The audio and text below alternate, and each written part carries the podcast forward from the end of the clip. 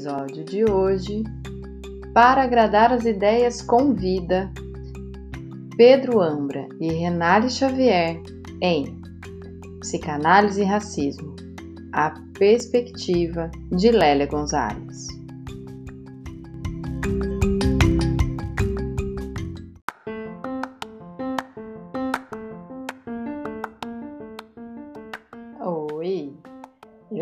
Eu avisei no último episódio que eu ia dar um tempo, mas que eu não ia abandonar esse projeto amador de podcast. Por isso, enquanto eu reúno as minhas forças para fazer episódio semanal que frita os nossos miolinhos rápido toda terça-feira, eu resolvi aproveitar o mês do nível do Freud, que nasceu em 6 de maio de 1856 e deixou tudo isso para gente, para trazer os áudios do Para Agradar as Ideias com Vida, e assim tornar um mês de comemoração e aprendizado para todo mundo que quer se aproximar ainda mais dessa labuta. Não se espante por eu trazer primeiro a Lélia e não o Freud ou o Lacan. Mas a gente é brasileiro, então a gente precisa fazer esse percurso, se aproximar cada vez mais de quem contribui com a nossa cultura e as nossas neuroses. Vai ficar assim: Lélia nesse episódio, inclusive eu vou deixar o link do texto Racismo e Sexismo na Cultura Brasileira lá na minha bio. Dia 16 de maio, Christian Dunker, que foi brilhante em resgatar a história da psicanálise no Brasil, que eu também vou deixar o link de um texto dele lá no Insta, e falar do quanto que as questões sociais são indissociáveis da clínica. E daí, para fechar, dia 30 de maio, Michele Roman Faria, que traz o percurso teórico da sua pesquisa por 12 anos em Lacan. Eu acho que vão ser bons presentes, não é mesmo?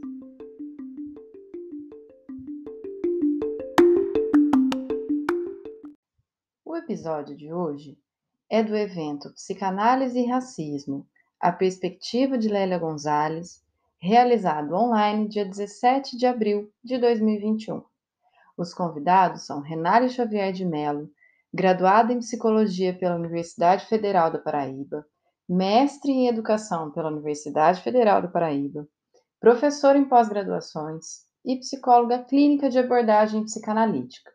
Para acompanhar ela, o Insta é Renale Xavier, com dois L's e um Y.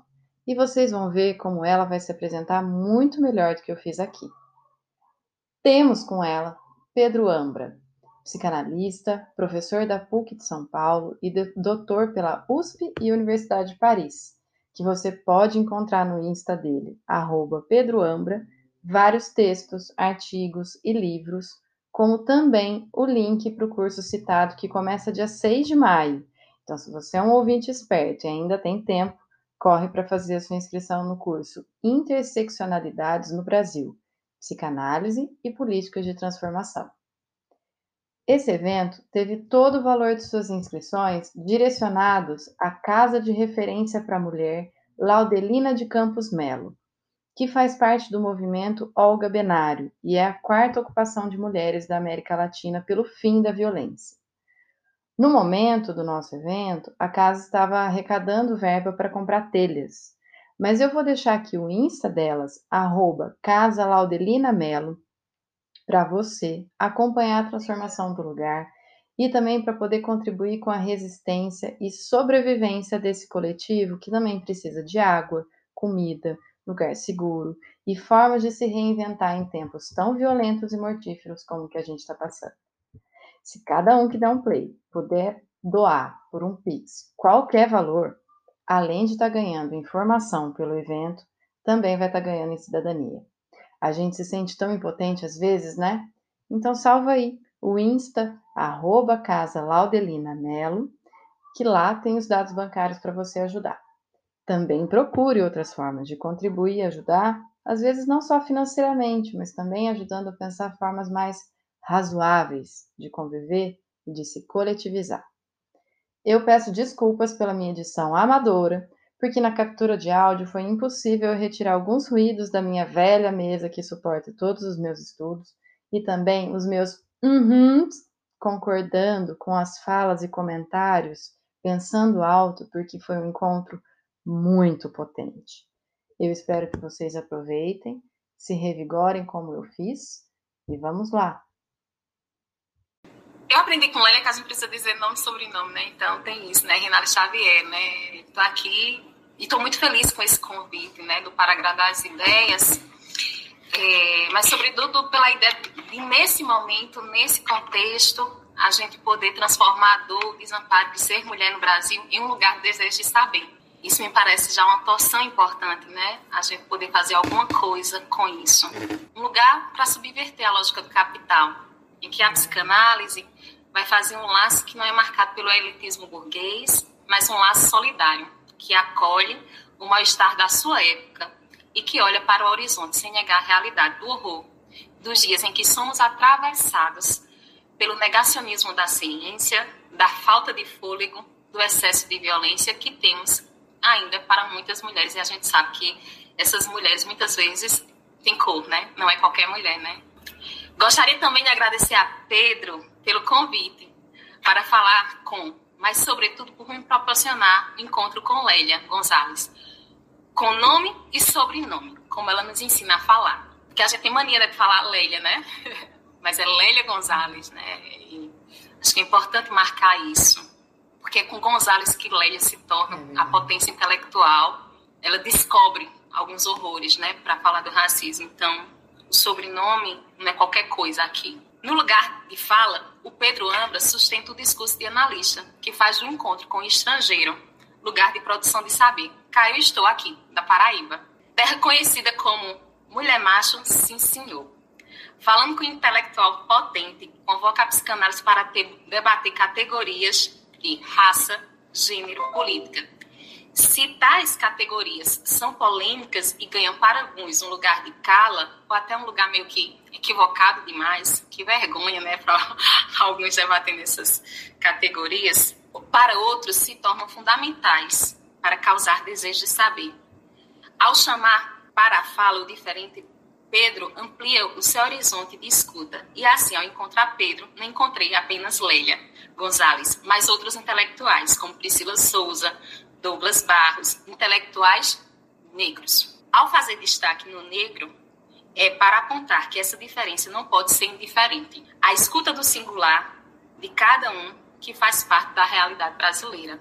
Mas Lélia Gonzalez foi um encontro para mim, e sobretudo as coisas que ela me ensinou a sacar é um significado que eu vou utilizar, né? Porque é um, um significado que está muito marcado na obra dela, né? Então, sacar não é uma escolha aleatória na minha escrita, como também não foi na escrita de Pedro no último texto que eu já indico, né, gente?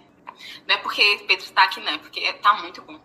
Para sacar na psicanálise, é, quero conversar com vocês dessas coisas que eu saquei com Lélia, de psicanálise, né?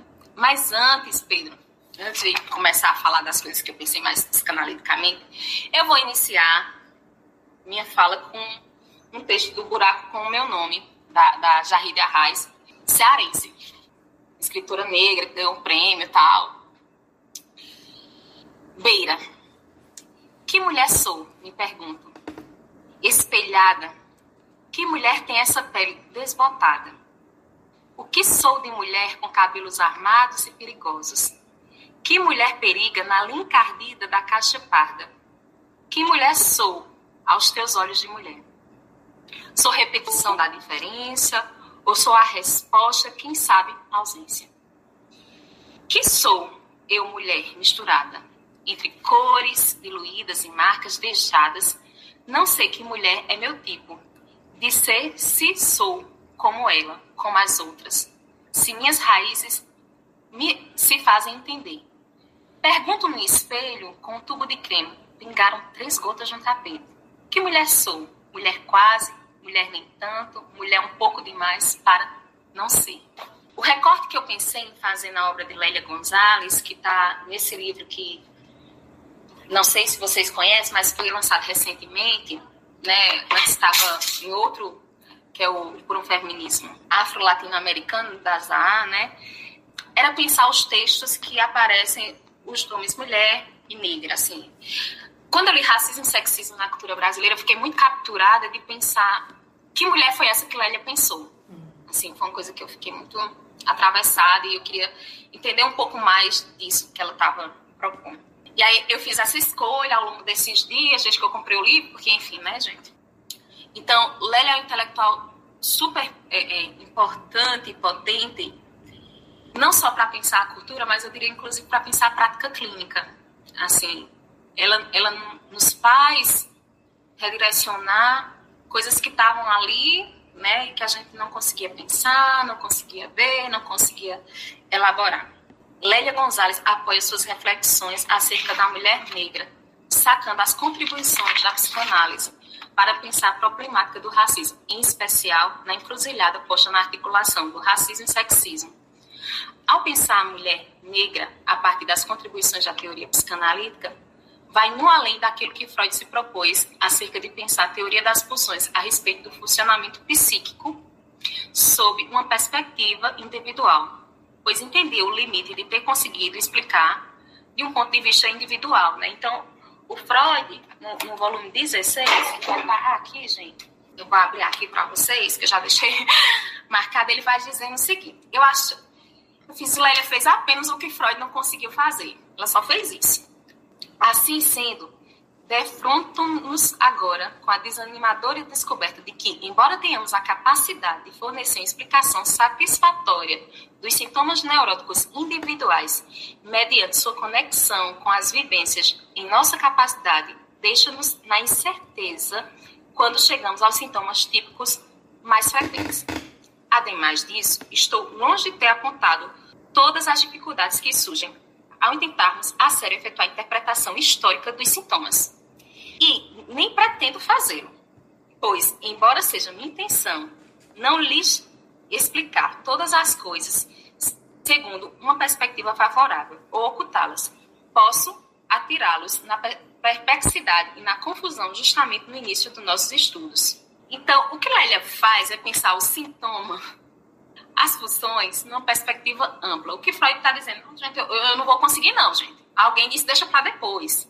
Mas ele reconhece, e Lélia consegue isso. Assim, quando eu leio a obra de Lélia, eu penso que ela dá um além à psicanálise. E por isso que eu acho ela tão genial.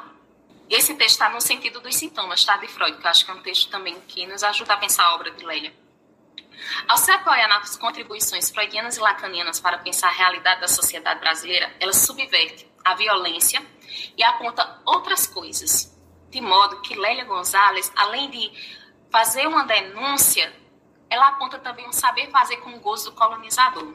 É impossível ler não pensar que tudo que ela produz é efeito de uma análise, de um discurso do sujeito numa posição de analista. Lélia vai além da queixa. Como algumas apontam, Lélia pegou todas as nossas dores e fez uma outra coisa. Algumas pessoas que conviveram com ela no documentário que eu vi eu acho isso fenomenal no texto Lélia. E eu acho que esse é o ponto que me arrebata em racismo e sexismo na cultura brasileira, porque literalmente foi quase como encontrar Clarice Lispector, de, de um certo arrebatamento, né? De gente ler Lélia, uau! Como é que alguém escreveu isso? Tipo, né? É, é. Uma das coisas que aprendi com Lélia Gonzalez é que a abolição da escravidão no território nacional não se deu pela princesa Isabel, mulher branca, né?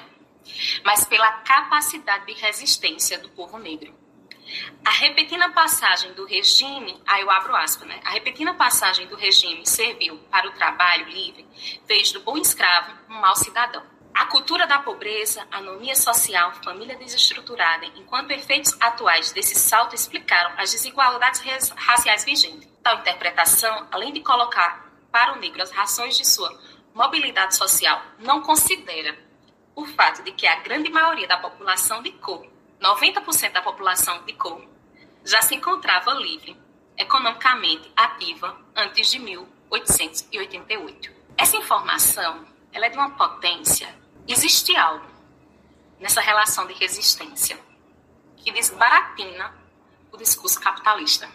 Sacaram? assim.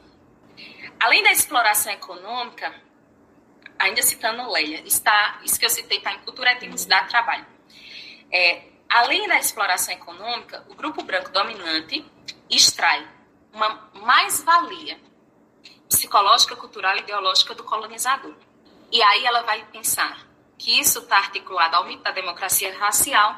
E aí eu quero destacar com essas duas citações de Lélia aspectos importantes da teoria psicanalítica, que diz respeito à resistência e o gozo.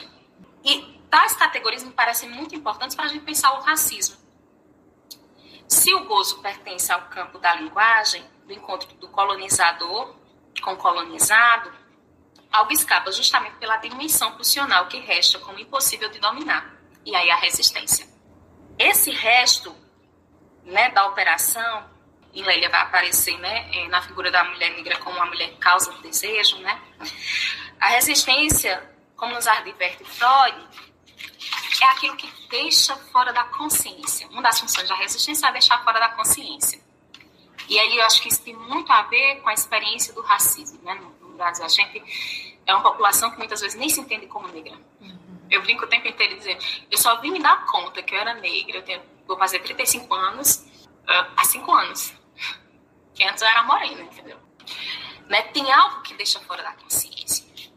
E é na tentativa de achar uma explicação para esse resto da operação, o que impulsiona não só Lélia Gonzalez, mas também a Virginia Bicuda, não sei se vocês sabem, mas a Virginia Bicuda tenta achar uma explicação para o fato do pai dela não ter podido cursar medicina. Ele era um... um... E, sobretudo, o, o significante bicudo, né? Virginia Bicudo, o, o sobrenome Bicudo é o nome da, da do Senhor a que o pai de Virgínia era escravo. É, uma, uma coisa aí, né? É, com nome próprio, né? Então, e aí a Virgínia se interroga sobre isso. Esse resto que a sociologia não dá conta, que desafia mesmo as explicações daquilo que pode ser aprendido no campo da consciência. E essa é uma das grandes sacadas de Lélia Gonzalez.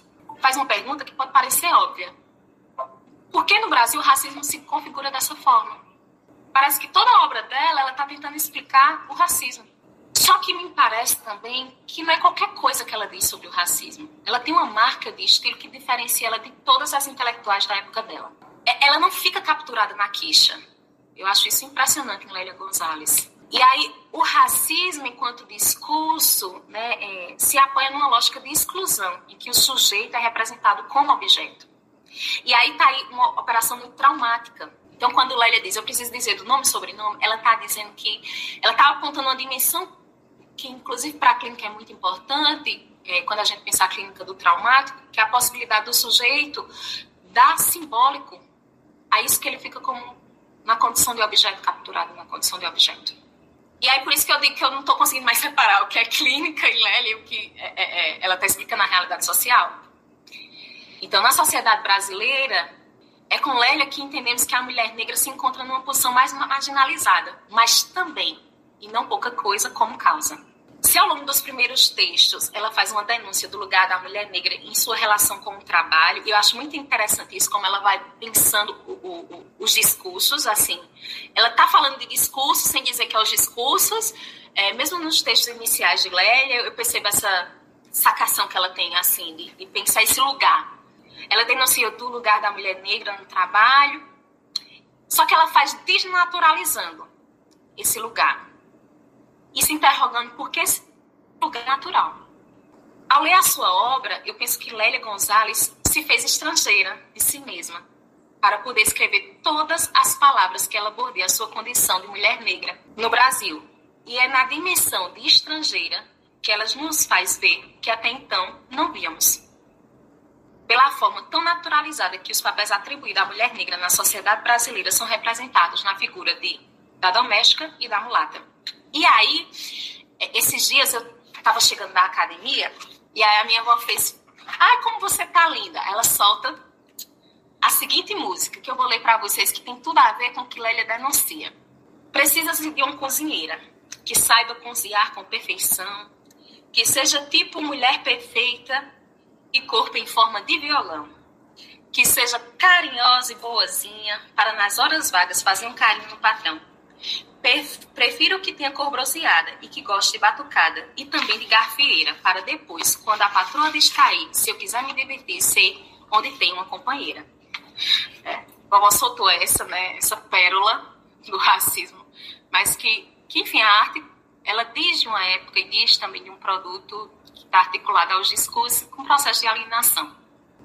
ela, ela consegue capturar isso, mas ela consegue se interrogar, o que, o que é que engendra isso? O que, o, o, por que tem que ser dessa forma? E aí a resposta que ela dá é uma resposta dizendo que o que a gente precisa entender é que na sociedade brasileira a gente tem que sacar do inconsciente. A gente tem que sacar da, da relação do sujeito com o desejo, com as pulsões. Então, ela tem a coragem de desconstruir o pensamento de Gilberto Freire, do Caio Prado Júnior, ao problematizar a, a, realidade brasileira, né, sobretudo o do Gilberto Freire, dizendo que é, na realidade brasileira não existe racismo, porque, enfim, existe uma cordialidade, né, todo mundo pacífico. E ela vai denunciar, não, essa pacificidade né, tem a ver de muita violência com relação à mulher, né, sobretudo nessas relações entre senhor e escrava, mas também da senhora a escrava, né? Tem toda um, um, uma dimensão de romance familiar que problematiza é, e que, quando a gente articula a dimensão que Freud apresenta, né, a dimensão do inconsciente nos romances familiares, mas que a Lélia nos apresenta a nível social brasileiro, a gente vai é, é, pensar a triangulação da, da, subjetividade do povo brasileiro, né?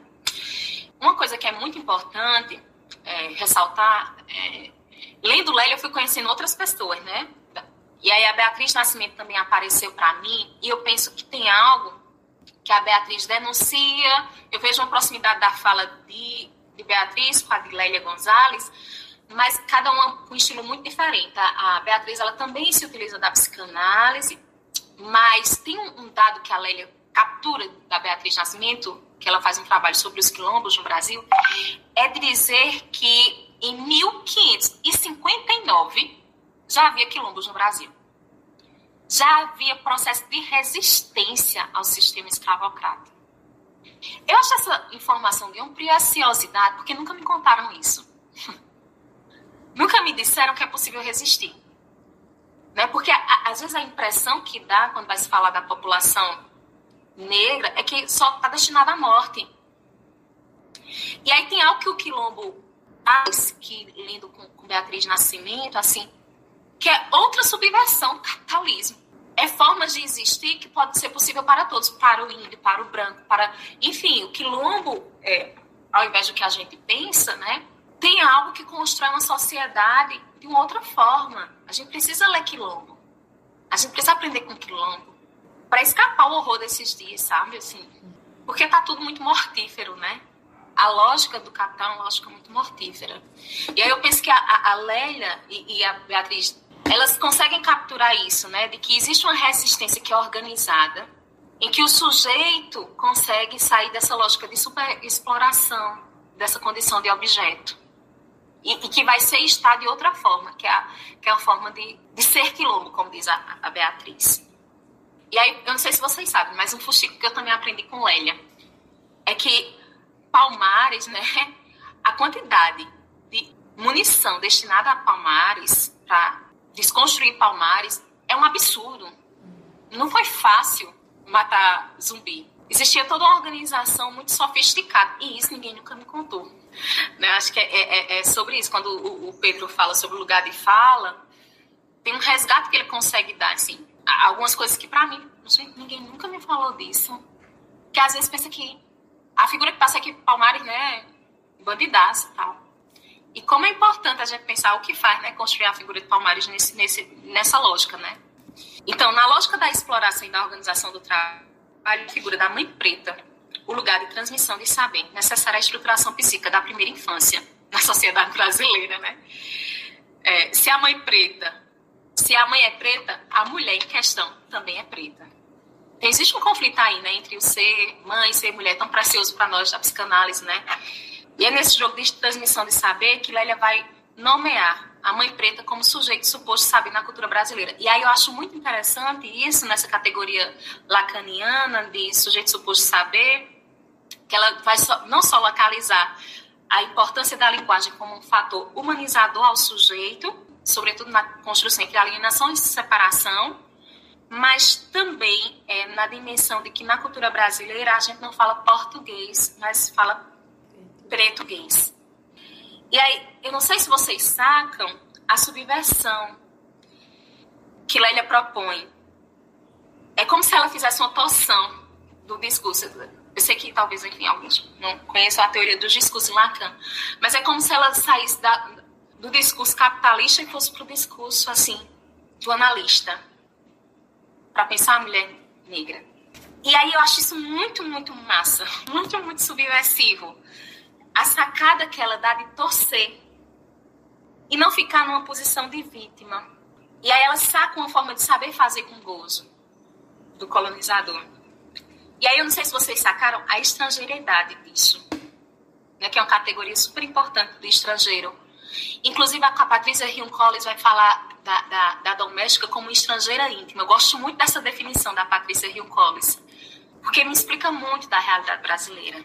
E cabe destacar nesse conflito posto entre a opressão e resistência, sobretudo na mulher negra, anônima, sustentável econômico, afetivo e moral da sua família, que, que, ao nosso ver, desempenha o papel mais importante exatamente porque, com sua força e sua corajosa capacidade de luta pela sobrevivência, nos transmite a nós, suas irmãs mais afortunadas, o ímpeto de não nos recusarmos à luta pelo nosso povo, mas ainda porque, como na dialética do Senhor e do escravo de Hegel, apesar da pobreza, apesar da solidão, enquanto um companheiro da aparente submissão, ela é portadora da chama da libertação, justamente porque não tem nada a perder. Isso é Leila, dizendo em A Mulher na Sociedade Brasileira.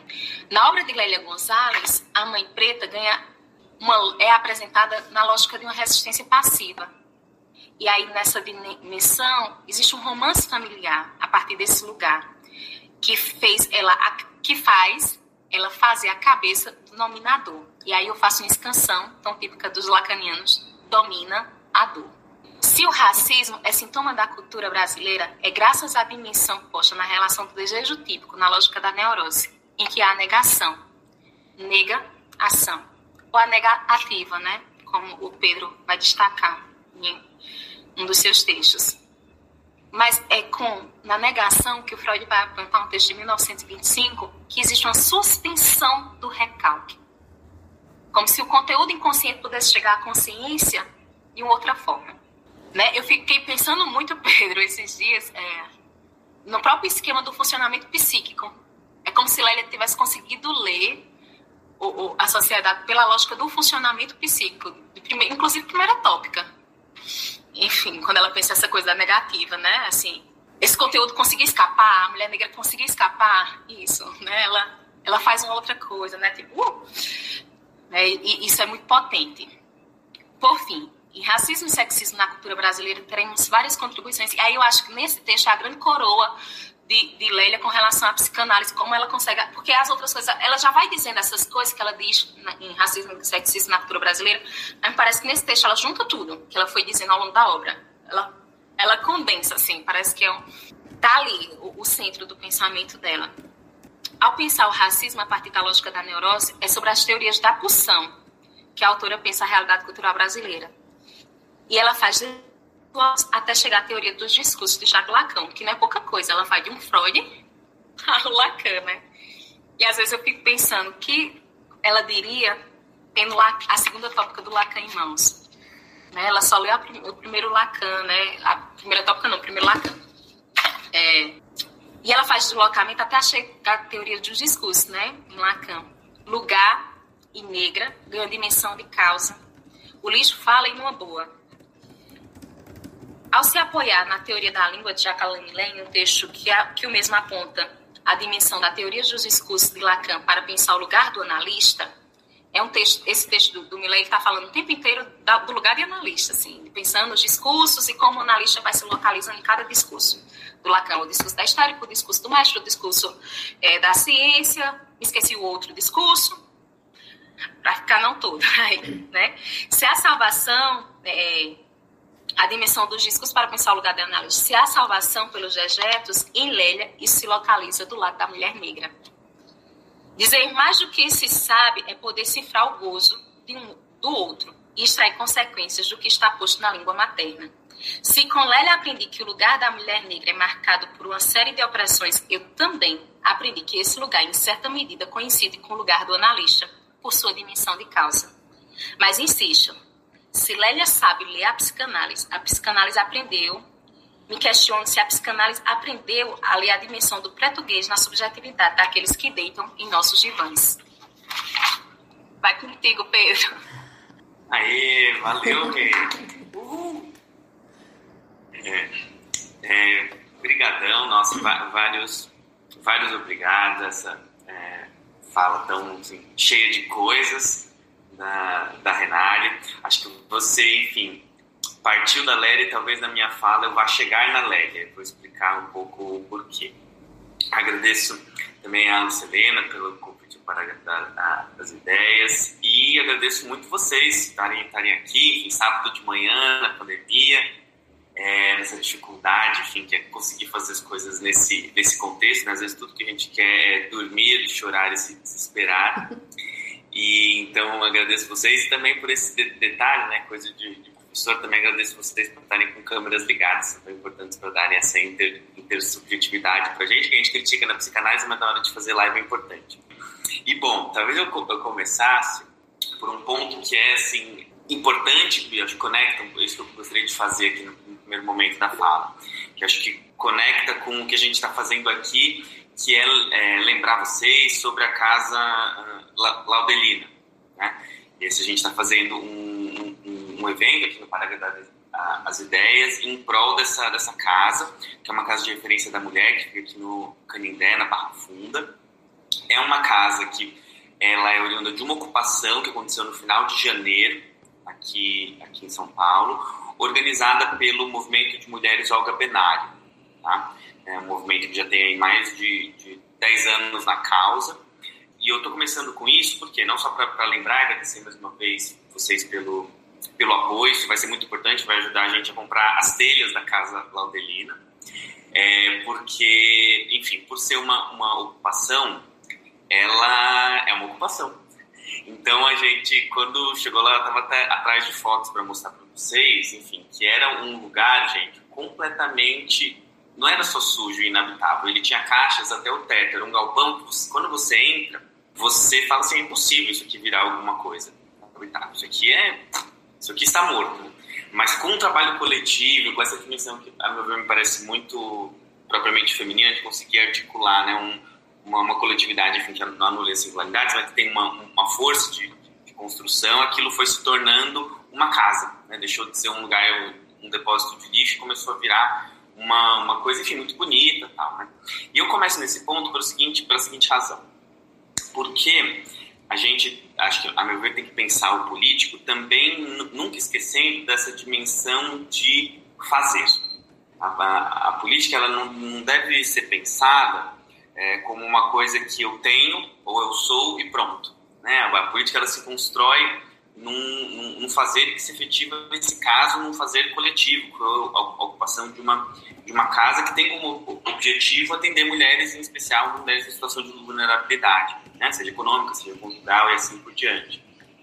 E eu digo isso porque né, eu acho que as redes sociais, elas vão deixando a, a gente com uma meio que hackeia a nossa noção de praxis, né? Acha que compartilhar as coisas nas redes sociais, claro, às vezes é importante, é, seria suficiente para uma certa transformação, né? Então é, é legal a gente lembrar, ver e poder contribuir com pessoas que estão de fato construindo um projeto de transformação política a partir de uma praxis, né?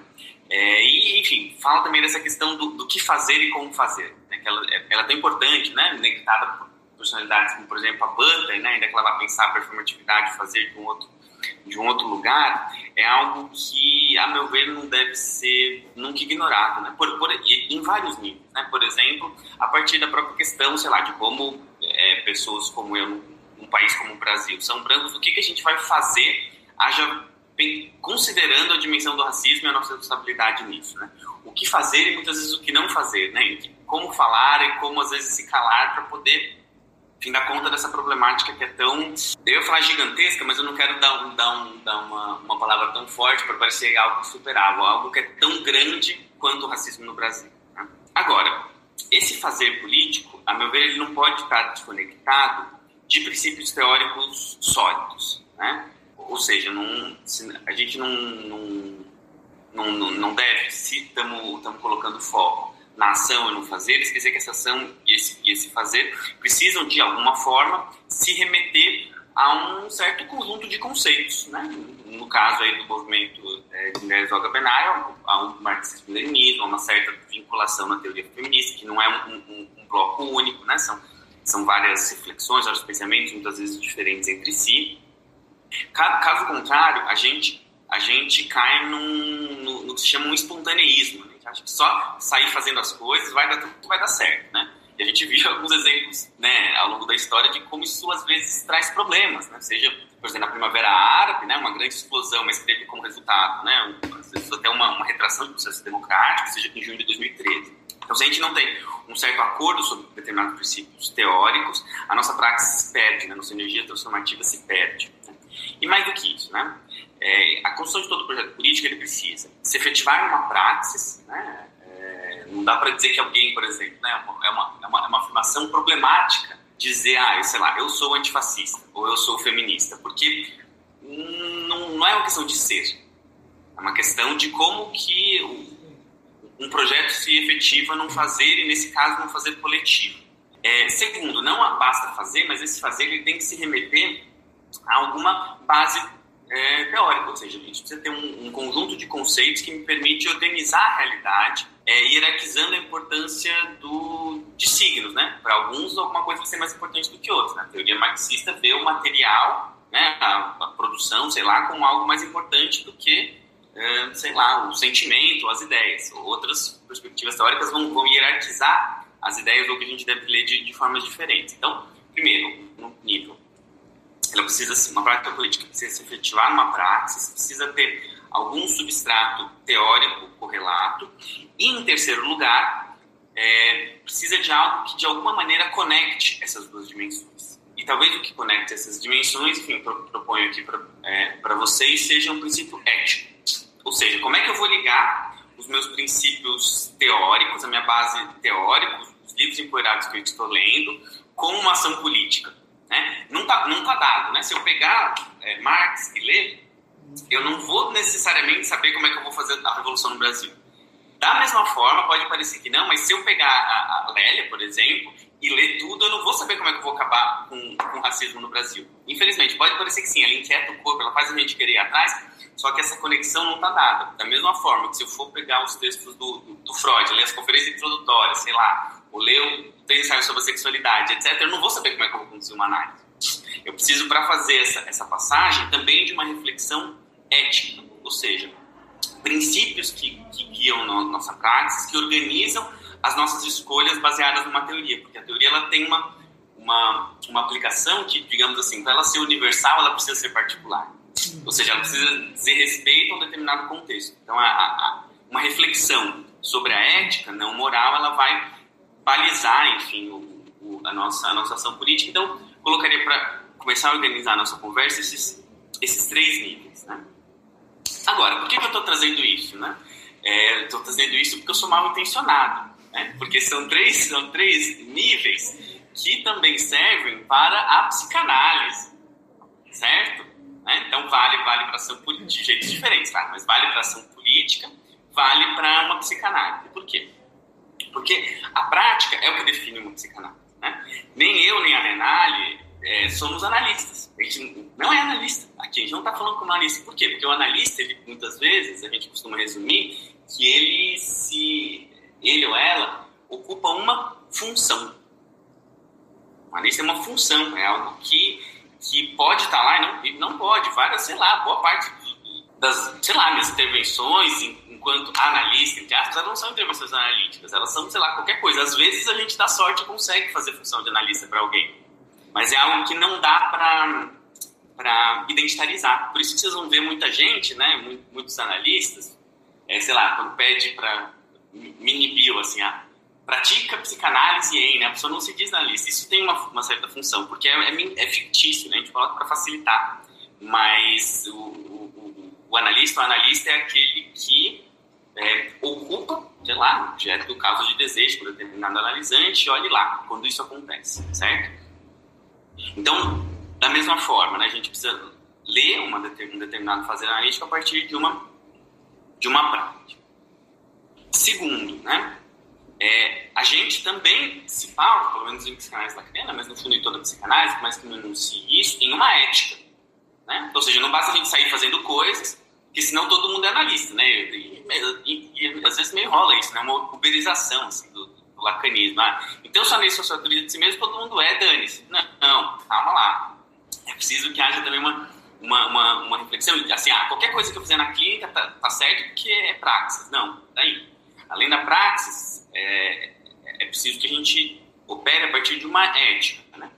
E há muitas formas de compreender a ética na, na psicanálise, uma das mais clássicas, né, porque foi título de um dos seminários do Lacan, é a famosa ética do desejo. É, ele tem uma, um, um, seminário no qual ele se dedica é, é, sobre a questão da ética propriamente. A gente pode resumir essa, essa ideia né, de uma ética da psicanálise que guia o, o, o sujeito em análise para uma pergunta que é: agiste em conformidade ao teu desejo? O paradigma aqui é a Antígona, né, uma tragédia é, é, grega que, para quem não está com o, as tragédias gregas frescas na cabeça, Antígona é a filha do Édipo, olha só. É, e ela também tem os seus problemas para lidar, e ela vai ter ali uma, uma posição ética, né, de querer enterrar o irmão a despeito das leis da cidade. Então, agora, né, se agir em conformidade com o seu desejo, lembrando, claro, né, que o, o, desejo de psicanálise é uma instância negativa, né? Não é em conformidade com o seu desejo, ah, então eu faço o que eu quiser, saio fazendo as coisas porque, porque sim, eu sei o que eu quero. Não, o desejo, ele, ele, ele, ele é meio desvelado, ele aparece para você. Ele não, não, não, ele não se pauta a partir do que a Lélia Gonzalez chamava da, da lógica da consciência. Não é? ele, ele, ele, se, ele, ele dá notícias através de outros tipos de informações que a gente vai, vai comentar é, é, daqui a pouco. Uma, uma praxis, voltando na psicanálise, tá? uma política, uma, uma, uma praxis, uma ética que eu estou aqui trazendo em conformidade com o seu desejo, que né, na hora que eu estava escrevendo isso, isso aqui, é, eu lembrei de uma outra coisa, que assim, uma, uma aproximação assim interessante é, desse horizonte ético com o candomblé. Por quê? Porque o candomblé é conhecido como uma, religião que, entre outras coisas, não opera a partir de uma moral do bem e do mal, é, concebida de uma maneira cristã. A pergunta do candomblé, em alguma medida, é também: agiste em conformidade ao teu desejo? E mais ainda, só que não é um, um, um desejo que é apenas, digamos, idiosincrático, né? Agiste em conformidade com o teu desejo pautado pelo teu orixá. Orixá que estava aqui pensando, Renan, depois vê o que, que, você acha, né? Uma figura que talvez ocupe uma, em parte tem a ver com uma, uma questão um pouco edípica, né, da sua filiação, de, da sua ancestralidade, daquilo que te marca, mas que seja uma questão edípica ampliada, né, já que são vários orixás. Só que por outro tem a ver com essa causa do desejo também. O seu orixá, ele, ele é o seu, ele é o, o seu objeto que você não consegue se livrar. Do Édipo você até se livra de alguma maneira, depende de como ser o Lacan. Do objeto não. Ele, ele tá ali, ele, ele, ele é o objeto causa do desejo, né? E você, a, pergunta é sempre se você está agindo conforme esse teu objeto que é perdido, que ele é não especularizável, né? Por isso que no candomblé não, você não tem, você não vê o orixá, né? Ele não baixa em ninguém como na Umbanda. Ele, ele não, não é capturável, né? Ele é um horizonte. Enfim, fecha esse, esse parênteses para dizer que a gente, enfim, tem nossa prática, tem a nossa ética, né? Vamos se comportar conforme o nosso desejo e também uma teoria, claro, né? Ou seja, o que, que vai estou indo de cima, de baixo para cima, né? É, partindo de uma coisa mais terrena. É, então a gente tem a praxis, a ética e essa teoria, no, no, no caso aqui para a CBEV, lacaniana, que entende que não só o analista, né, que digamos, não, não existe quanto identidade, mas o próprio sujeito da análise ele também é vazio. Ele também é, sei lá, no, no máximo um amontoado de identificações. E isso, isso serve para nós, por quê? Para pensar que sujeito é esse. Né? Quando a pessoa chega para ser atendida, agora é no vídeo, né? A pessoa liga o vídeo. Aquilo que aparenta ser alguém não necessariamente é o sujeito que a gente vai escutar. Por quê? Porque depende do signo que a gente vai escolher. Em outras palavras, dizer para vocês, por exemplo, lá, o materialista dialético ele vai, vai colocar o foco nas relações de produção. O médico, se você, sei lá, tô com uma, uma, uma dor de estômago, o médico vai lá e vai fazer exames. Os signos dele são outros, né? Quais são os signos do da analista? São as formações do inconsciente. certo? Então a gente vai, está com dor de estômago, bom, fala aí o que, que, que estômago te remete. Ah, a gente vai é, coletando signos, vai vendo onde é que isso pode aparecer, nos sintomas, nas falhas, na, na fala, né, no geral. A fala é, o grande, é a grande formação do inconsciente, né? Essa é a beleza da, da, da, psicanálise. Ela, ela vai encontrando formas de se encontrar, se desencontrar na própria fala, o que vai ser muito importante para a Lélia, como, como vamos ver, né? E aí a gente chega nela, por quê? Porque ela é alguém a psico dispensaria apresentações, né? Pesquisadora brasileira, intelectual completa, antropóloga, sabe muito de, de filosofia e ciências sociais e de psicanálise. E também, vejam vocês, era alguém que, se a gente for olhar né, para o seu percurso, que vivia eh, fortemente esse entrelaçamento entre política, ética e teoria. Por quê? Porque era alguém que tem uma teoria muito, muito uma teórica forte, não é à toa a gente está conseguindo fazer toda essa, essa retomada, cada como todo pensador ou pensadora clássica, né, cada, cada vez que você lê o texto, você encontra coisas novas, você encontra camadas novas. Faz dela, portanto, uma pensadora muito potente, mas que a obra dela não seja, digamos, tão organizada como a gente esperaria, como foi do Freud ou do, do, do Lacan em determinado é, sentido, a gente consegue pegar os textos dela e, e tirando várias coisas. Né? Então, uma, uma teórica é, muito forte, muito à frente do seu tempo, dado em relação a isso, essa questão, né? Lélia era interseccional, né? Interseccional before it was cool. Né? Ela é avant la lettre, né? Para quem prefere o francês ou o inglês, ou seja, ela inventa essa forma de articular raça, gênero e classe de um jeito que hoje é muito popular, a partir da noção de interseccionalidade, mas ela fazia isso antes e a partir de outras, outros operadores teóricos. É, no, veja, no caso da psicanálise, a gente, a gente foi descobrir como é que a psicanálise pode ser lida de forma original por alguém de fora, né? No caso, a, a Lélia Gonzalez. Então, a gente vai ver, nossa, dá para usar a psicanálise assim, que legal, né? A gente lê, né? Comentei isso no, no texto que a Renali comentou, né? Depois de ler Lélia, você vai ler Freud e ler Lacan de um jeito diferente, né? Você vai, portanto, reencontrar. A psicanálise, ela, ela, ela se renova a partir dessa essa aparente exterioridade. E no caso, da, digamos, das ciências sociais, da antropologia também, porque elas vão ler na Lélia Gonzalez uma forma de usar a psicanálise muito interessante, que não é aquela psicanálise, enfim, patriarcal, que ignora as questões de raça e assim por diante. Aqui vou aproveitar para fazer um, um, um, um merchan, porque vai, a partir do mês que vem, vai rolar um, um curso de aprimoramento, justamente que vai versar sobre essa psicanálise pensada a partir dessas questões, né?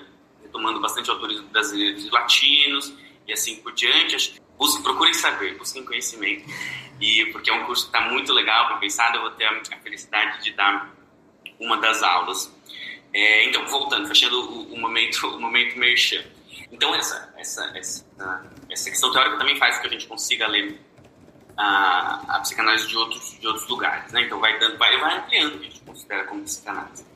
Mas ela também não deixava de, de fora a política. É, por exemplo, né, ela foi filiada, hoje, hoje, hoje, não, hoje não, não pega bem essa placa de partido, né? Partido é vilão, né? mas é, infelizmente.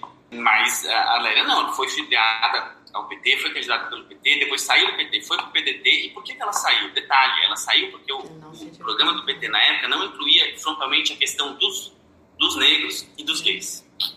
Ou seja, de novo, alguém à frente do seu tempo. Não estava na, na hora da discussão, falava, ah, é muito importante os nossos irmãos negros, as nossas irmãs, irmãs yegues, né, as nossas as bichas, ai que legal, vamos lá, na hora de defender no horário político não falava.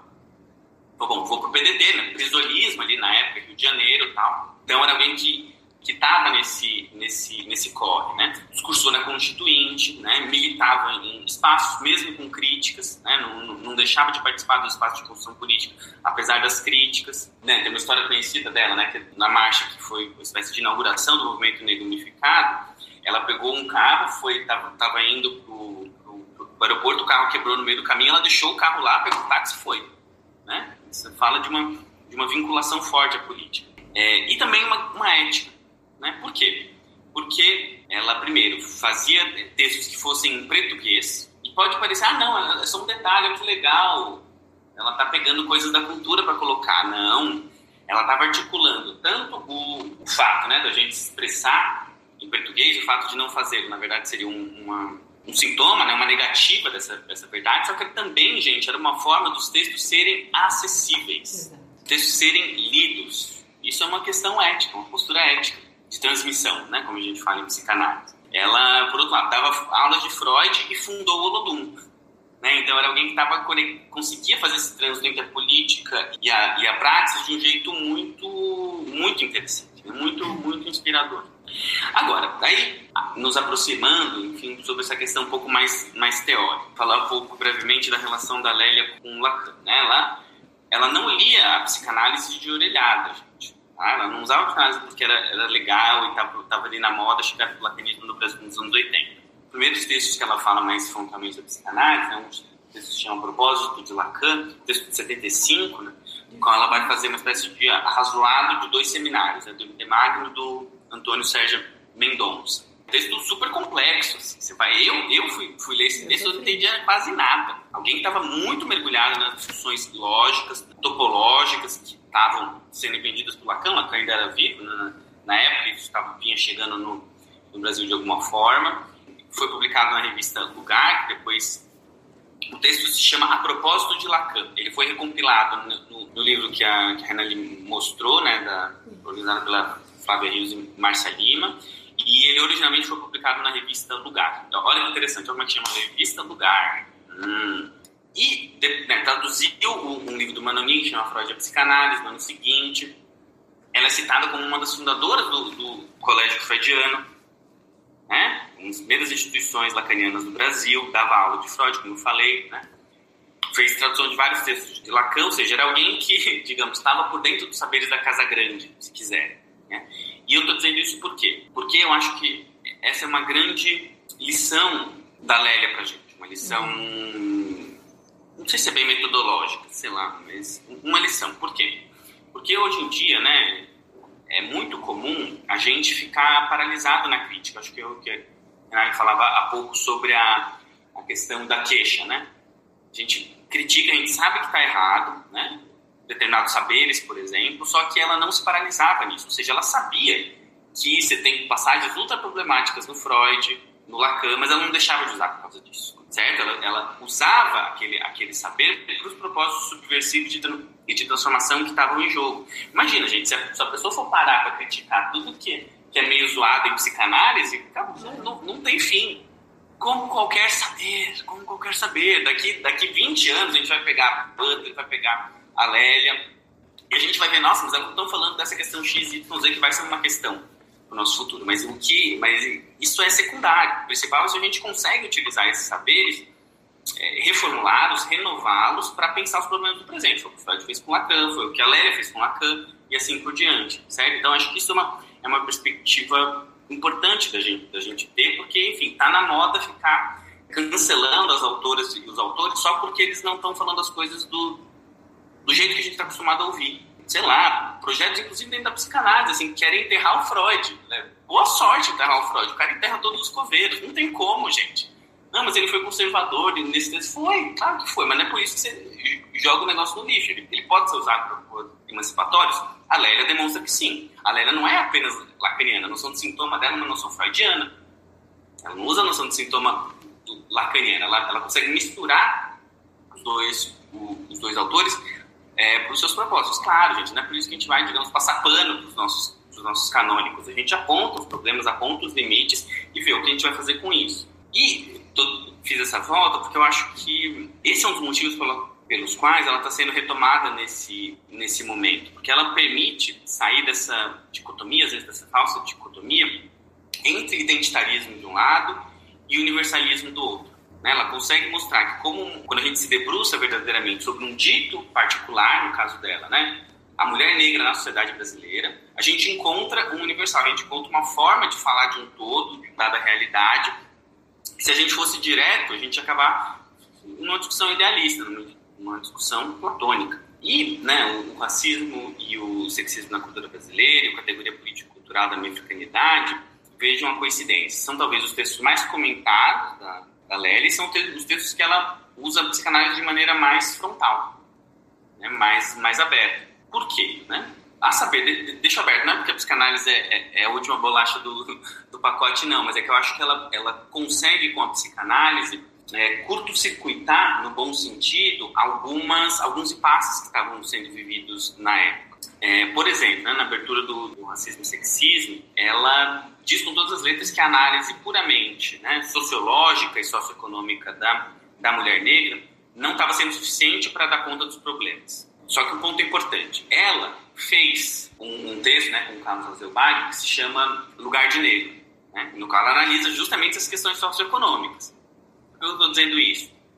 Porque, é, é, e para voltar na questão da Laudelina e na questão do Marx, que eu estou insistindo aqui, né, não é sem Marx, não é sem uma análise é, sócio-histórica da situação material da mulher que toda essa crítica do racismo e sexismo vai ser feita. Ela precisa passar por aquilo, né? É igual aquela história né, do Duchamp que fez o bigodinho na, na Mona Lisa. E só que você, você fazer o bigodinho na Mona Lisa, você precisa saber pintar a Mona Lisa antes, né? Para a gente poder fazer uma certa subversão de um, de um dado saber que é o que ela faz no cientificismo, digamos assim, pontuando os limites de uma análise sócio-histórica, ela precisa ter sido feita antes. Gente não dá para hackear e ir direto para a questão é, cultural. Mesmo porque, se a gente prestar atenção no título, é racismo e sexismo na cultura brasileira. Só na cultura, não é no, no Brasil. A gente tem outras coisas que a gente tem que levar em, levar em conta também, além, além da cultura. Insisto mais uma vez que, é, por mais né, que a gente vá ficando, digamos, indo direto na tecnologia de ponta, né, Lacan, a fala, a subversão, racismo como sintoma, etc. Isso só foi possível porque ela atravessou várias coisas antes. É como numa análise.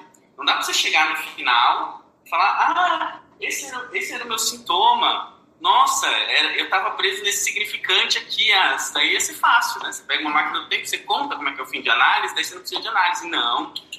Você passa pelas identificações, você passa pelas afirmações de identidade, sim.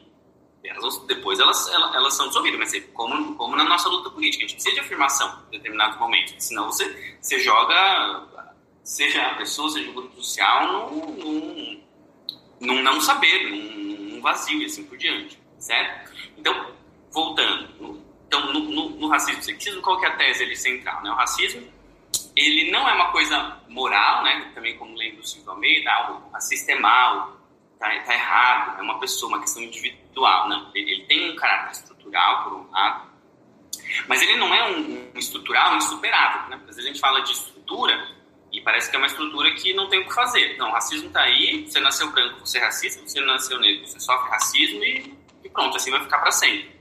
Tomar cuidado com, essas, com essa forma de usar, sei lá, a noção de estrutura. Por quê? Porque ela não vai ver o racismo nem como algo insuperável, nem como algo moral individual, mas como um sintoma. Sintoma no sentido freudiano do termo. Né? E o que isso, isso implica? Primeiro, que ele não necessariamente é eterno, pode ser que ele seja, pode ser que você morra com, com, com um sintoma, mas ele, ele não é natural. Ele foi construído e ele pode ser, portanto, dissolvido. Se a gente não tiver essa perspectiva, nem sai de casa. A gente fica chorando, fica chorando. Tem que, tem que dar tem que dar, tem que dar para dissolver. Ou deslocar, ou, né, como vai dizer o Lacan, se identificar ao sintoma, mas daí de um outro lugar, né, fazer, fazer uma outra coisa. Então ele é um sintoma. Segundo ponto, se ele é um sintoma, ele é uma verdade, é uma verdade cifrada. Ele não é uma verdade em si. Ele carrega uma verdade. Verdade é essa, terceiro ponto, que está conectada a um desejo. O sintoma é uma forma distorcida de lidar com o desejo. De novo, uma, uma, uma, uma noção de sintoma aí freudiana, uma forma disfuncional de desejar. Né? Por fim, né, ela talvez terminasse falando, falando alguns pontinhos importantes do racismo e sexismo, que é o, o como, o quem e o que desse texto. Eu vou falar mais especificamente dele, né? O que, que é o como? Ou seja, como é que ela, ela, ela faz essa, essa análise do racismo no Brasil? Primeiro, é um como psicanalítico, ou seja, ela vai pesquisar no, no, no racismo, na cultura brasileira, como aquilo, a partir daquilo que não funciona, ou seja, ela já fez análise estrutural alguns anos antes, certo? Ela já fez análise, olha, mulher, por exemplo, uma questão atual hoje, a questão do colorismo, né? É, é, bom, pessoas são retintas sofrem mais racismo do que é, é, partos. Ela vai dizer, não, se a gente pega a análise material, não, o, a faixa de salário é baixa igual. Certo? Talvez do ponto de vista da cultura haja alguma diferente. Na, na base material, não. Então, ela fez essa análise. Então, ela vai analisar o que falha na, na cultura, o que claudica, os não ditos. E por que, que ela vai, vai fazer isso? Olha, por conta do Lacan. Por conta de uma, de uma, de uma perspectiva de linguagem que é uma linguagem que não serve para comunicar, uma linguagem que serve para confundir. Né? E olhe lá, a perspectiva ela é tributária da leitura que ela vinha fazendo há anos do Lacan, né? do, do ambiente ali que ela circundava, MD Magno, o lacanismo nascente no Rio de Janeiro. Né? Ou seja, ela faz isso por quê? Porque foi o, o eco de análise, o eco metodológico que ela tem dessa apropriação específica da psicanálise. Né? Ou seja, o racismo e o sexismo não é só uma denúncia da situação da mulher negra, mas é uma tentativa de ler o que está por trás desse fenômeno. Né? Como, como, como disse a Renale, ela não para na queixa. Ela fala, a gente, a, gente, a queixa existe, tá aí, beleza, mas o que que tá por trás disso? Negócio, alguém chega, ah, eu vim aqui na análise porque eu não estou conseguindo dormir. Aí você fala, ah, então, então vamos fazer você dormir? Tá, tudo bem, isso pode ser o objetivo último, mas vamos supor que tem alguma coisa um pouco maior que está produzindo isso, vamos atrás das causas, é isso que ela propõe no racismo e, e, e sexismo. Qual é a causa? Causa do sintoma, neurose cultural. A saber, o fato de que nós, no Brasil, não somos brancos. Essa, essa é uma tese. Sexismo. A gente não é branco, a gente se acha branco, porque na verdade somos americanos. Não quer dizer que não haja simetria de poder, obviamente, claro, é disso que ela está falando. Só que ela quer dizer que o racismo, ele não é uma coisa, digamos, ele não é um, ele é, ele é secundário, ele é um, um eco do fato de que a gente está tentando apagar a nossa mexicanidade. E como que a gente faz isso? Através do racismo, através da violência, certo? Então a gente tem que se reconectar com essa verdade escondida, com essa verdade que eu não quero saber, com essa verdade, os freudianos, recalcada, e que retorna de um jeito violento. Essa é a noção de sintoma, certo? Então um para a gente atravessar é, é, isso, a gente precisa se reconectar, se, se, se haver com essa verdade é, é impossível que a gente, ah, então a gente está no ah, então pronto, então é a verdade, todo mundo é latino-americano, então vamos para casa todos felizes. Não, de novo, é atravessado por um processo, né, por um processo dialético, como ela gosta de lembrar, porque ela é também hegeliana, porque, porque fanoniana. Né? De novo, não joga os, os autores para escanteio, porque eles não tratam as, as questões que ela se importa, mas usa eles para atravessar os seus, os seus problemas. Então, né, esse, esse, como vai ser uma análise linguageira, uma análise do, do que fala, ela vai brin brincar, né? Parece que ela está brincando, mas ela está fazendo teoria, né? Com o fato que a gente diz Flamengo, ela fala, bom, é, a gente fala isso não é porque a gente está falando errado, a gente está falando, é, é, é, um, é um signo da verdade de que a gente fala português, de que a gente teve uma inculcação linguística americana, né? Isso tem a ver de como a, a, as, as, pessoas foram escravizadas em, é, em África trazidas para o Brasil falavam sua língua. E um exemplo que eu acho ainda mais interessante, assim, momento muito foda do texto, é quando ela fala da bunda. Ela fala, ah, o objeto parcial do brasileiro, o brasileiro gosta de bunda. Por que ele gosta de bunda? Ah, porque é uma objetificação da mulher. É verdade, mas esse é o efeito. A causa disso, entende a Lélia, porque se apega nessa materialidade da língua, é que bunda é o nome de um ramo linguístico. Um ramo, um ramo linguístico bunda. Então a gente, né, pega. Eu, eu não posso amar a minha língua, porque eu estou pautado pelo racismo, eu não consigo amar a, a, a, língua, que é a língua do Brasil, deveria ser, né, se não fosse o processo de apagamento, então eu boto o lado, eu, eu, objetifico, certo? Então, essa, de novo, essa riqueza de análise é possível a partir, primeiro, de ter atravessado, ter um conhecimento né, profundo das análises clássicas sobre a situação da, da mulher, materiais e assim por diante, e depois da psicanálise. É, então, esse é o, o, como, né? Quem ou o sujeito, né? O sujeito brasileiro da Lélia é um sujeito alienado. De novo, mais uma, uma questão que vem do, que vem do Fanon. Ou seja, o, o, o racista ele não é só alguém que é violento né, com, com o outro. Ele é alguém que ele, ele, ele é violento porque ele não consegue lidar com uma determinada verdade. Então, ele desloca isso. Isso, não, evidentemente, não é diminuir, não é, é, é, é, passar pano, mas é entender qual que é a estrutura. De novo, uma, uma, uma questão fanoniana. Ele se aliena ou ela se aliena nesse, nesse lugar onde acha que pode escapar do seu próprio desejo. Pode escapar dessa, dessa configuração específica da cultura que é não é irremediavelmente, é o fato de que a gente não consegue voltar inexoravelmente, a gente consegue voltar e ter uma outra realidade. Né? Seja, seja numa utopia ariana, do tipo, não, Brasil vai virar uma grande Europa, a questão né, lá da, das teorias eugenistas, né, branqueamento, aquele quadro de repetição de câncer, vocês devem, devem lembrar, né, não. Vamos deixar o Brasil europeu totalmente branco e daí é, os problemas vão estar acabados. Ou o contrário, ainda que seja por um, por um propósito de emancipação, a partir, por exemplo, das, das perspectivas da negritude, MC0 e assim por diante. Não, vamos afirmar uma identidade negra, expulsar os brancos, e daí a gente volta a ter uma, uma paz. Não, para ela, por ser fanoniana, esse, esse, esse retorno mítico é impossível. A gente já é pautado por esse processo. Então a questão é o que vamos fazer com isso. De novo, igual análise. Não, não adianta eu ir voltar, ah, e se eu não tivesse acontecido, se meu pai não tivesse saído de casa, me abandonado. A questão não é essa. Ou não é só essa. Né? Sim, aconteceu, isso marcou. O que, que, a gente vai fazer com isso? O que, que a gente vai. O que, que é reparável, o que, que é irreparável? E o que, que a gente pode fazer de, de riqueza desse, desse, processo doloroso? Sei lá, as análise não é, não é muita coisa além disso, né? Você conseguir reencontrar produtividade, riqueza e beleza naquilo que foi feito com você. Por fim, né? O, o que ela analisa? Eu vou finalizando por aqui. O que ela, ela elege como objeto de análise? Objeto de análise, não objeto de, de redução, né? no sentido geral do termo, no sentido político do termo. A mulher negra. Ou seja, daí, diferentemente do, do Fanon, ela, fala, ela pensa, bom, e se eu, se eu usar para pensar o racismo no Brasil a partir da mulher negra? Se eu usar essa perspectiva para pensar que, que é a, racismo na cultura do Brasil? Bom, ela descobre coisas que até então não eram, não eram descobertas.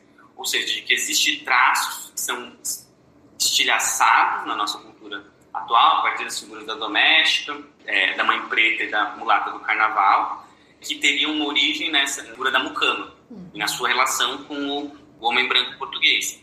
E, e notem, e esse é um ponto assim meio difícil de ler na Lélia, eu acho, assim. mas é importante que é, ela, ela não reduz essa relação, como a gente faz, acho que tem que fazer mesmo, a denúncia de uma relação de estupro, né? de hierarquização, de objetificação. Ela fala, não, na verdade, a gente, o difícil é ler que existe aí um amor, só um amor deslocado. É na impossibilidade do, do, do homem branco, ou até da mulher branca, poder amar o negro na situação de igualdade, por conta do racismo, é que se cria essa, essa deturpação, essa violência. Ou seja, o que liga, daí está sendo freudiano também, né? O que, o que liga isso que aparentemente é disfuncional é um traço de amor e violência. E é, acho que esse é um dos, do, uma das coisas, um dos projetos que acho que a gente precisa ter, assim, é, é, com os aleanos, assim, é como, o que fazer com isso, que é uma coisa que não é simples, mas acho que tem pesquisas aí a serem, serem feitas, pensadas, e é isso, gente, fico, fico por aqui. De novo, obrigado pela, pela oportunidade de poder falar com, vocês e, e pensar. E vamos agora então para esse debate. Quero ouvir o que vocês têm pensado, como é que é isso para vocês. Eu tenho guardado uma situação recente onde fica muito explícito essa, essa coisa do, da impotência desse, de se perceber esse sintoma e de como que isso agora está escancarado. Eu fico lendo toda essa não sei nem a palavra, vou colocar aparição, assim, todo esse crescimento, essa evidência do que precisa ser tratado sobre o racismo no Brasil como um retorno do recalcado. Já deu de, de ficar colocando isso para fora disfarçadamente, como se a gente fosse uma democracia racial. Não, não tem isso aqui, né? E ficou muito é, chocante. Aqui em Piracicaba, duas semanas, teve um falso, a gente chama de travadão emergencial, porque não foi o lockdown de verdade. E num grupo de mães da escola, uma das mães estava dizendo como é que ela faria sem a doméstica dela por uma semana, já que o condomínio não ia deixar entrar. E apareceu uma outra mãe dizendo assim: aqui em casa eu combinei da minha doméstica entrar pelo porta-mala e ninguém vai ver. E eu acho que a gente precisa olhar para essas coisas, não sem aflição, mas assim, de que essa funcionária topou, não sei se topou ou não, mas toparia, em razão de que, né, e, e toda uma cadeia que se abre aí, e essa mulher que contrata essa pessoa está tão identificada nesse lugar de ela pode fazer isso, que acho que é inviável a gente simplesmente deixar passar. E daí, quando você fala de amor e violência, eu consigo resgatar aquela parte em que a Lélia fala, tipo, foi, foi a mulher negra que amamentou essa criança branca. Então, essa, essa mulher que não consegue lavar a privada uma semana, né? Porque é, o desespero é esse, vou ter que lavar uma privada. Essa mulher, ela conta do quanto isso tá tão atravessado que ela nem se questiona. E acho que isso me impressiona de um lugar que não, não tem mais volta, né? De como é que a gente vai, como é que a gente fica, né? Que é a primeira frase do texto dela é como é que a gente vai olhar para tudo isso e articular, porque isso também é, isso não é uma questão do, do, grupo do Zap que eu não sei a cara dessa pessoa nem para dar na cara dela, sabe assim, tipo, é, isso vai aparecer na clínica. Uma coisa atravessa a outra que eu acho que, que vai dando grandes aflições, né? É, e daí, voltando lá no comecinho da fala da Renale, quando fala só Lélia, Lélia, Lélia, eu acho que a gente fica tentando puxar uma intimidade com ela, sabe? Assim, de... Então, eu acho que eu queria entender, ou sei lá se dá para entender, é se eu tô, tô sacando direito esse retorno do recalcado e essa grande exposição dessa violência sem, com pouco rebate, sabe assim? Não sei se me fiz claro. Como as famílias se formam no Brasil? Acho que esse é um ponto, né, é, para a gente pensar. Esses dias eu recebi um paciente e que a mulher vinha gritando muito, assim, e falando que ela pegou para criar, achando que ia ser gente. E aí, o tempo inteiro, a, história que surgia era a coisa do, do, Porque a mãe era drogada e ela estava resgatando e fazendo um ato de caridade e tal. E aí eu penso que se fosse no outro momento da clínica, esse dado, essa diferença, poxa, porque o filho adotivo é negro, enfim. Sem Lélia, eu não conseguiria ler essa cena desse romance familiar de pensar que, que a categoria raça ela vai interferir diretamente na categoria do inconsciente, nas formações do inconsciente, porque tem a ver com processo de dominação com o outro, né? É, ou então de uma outra paciente, né? É, lá em eu achei linda essa sessão por conta disso que a gente tem pensado. Ela diz lá em casa meu pai fala palavras que não existem. E aí eu questionava que palavras são essas? Minha amiga fica mangando da gente. Diz que essa palavra não existe, diz que eu falo errado. Eu fiz, quem disse que você fala errado? Quem disse que seu pai está falando errado? E aí, fiz uma intervenção nesse sentido. Você está falando certo. Sua amiga é que não sabe escutar o que você está dizendo. Né? Você está falando a partir. E como muitas vezes tem pacientes no nosso consultório que não conseguem, pelo menos no meu, né, gente? Tem uma pergunta aqui sobre clínica social. Eu também acho muito cafona esse negócio de separar clínica social de clínica. Eu tenho ranço grande de quem faz propaganda no Instagram. Clínica social, quero saber aonde foi que em Freud e em Lacan a gente conseguiu recurso teórico para fazer essa separação. Para mim, e aí é uma conclusão muito pessoal minha, isso é coisa de recém-formado que quer bombar no consultório, está desesperado atrás de paciente e fica fazendo desse lugar um, lugar de captação do paciente. Nada mais que isso. É, é, a, é a lógica ainda do colonizado, sabe? De vou ofertar ao outro um bem que ele não tem porque ele vai ser gente. Arredando para a coisa da, da mãe do.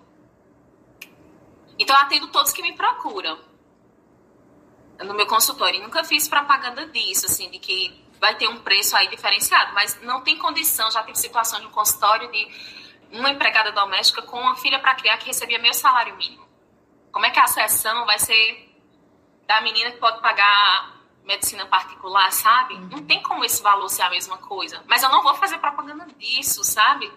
Então, é, isso para mim é muito surreal, essa, essa categoria aí que inventaram. Gente, me dá uma vergonha. Eu tenho tanta vergonha. E tem um, eu não sei se Pedro conhece, mas tem um texto da Lélia que ela fala da política de avestruz, de Lacan. Eu tô tentando localizar em Lacan. Pedro, se você souber, por favor. Mas eu fico com uma vergonha disso, porque. É, é...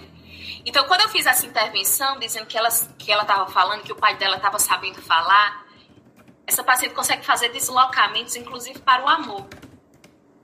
De conseguir ir para a clínica e sustentar esse lugar na clínica, conseguiu sublocar o consultório, de, de, de sair do lugar da cozinheira. Ela saiu da cozinha, literalmente e penso que talvez nisso que é o processo desse sujeito, sem ela ter entendido que a língua dela é uma língua possível, talvez não, ela estivesse ainda na cozinha. Bom, é, vamos lá. Começar pelo fim, nessa questão da, da, da clínica social. Não, concordo com, com, com, com as pontuações. Enfim, que, dinheiro e análise, né, gente? É uma, a princípio é uma questão, né? Freud comenta, tal, é, liga a questão do dinheiro, a questão do falo, não sei o que, tal. Beleza, é um signo, né? É importante. Só que a, a grande verdade é que a gente não quer, muitas vezes a gente não quer falar das coisas tal como elas são.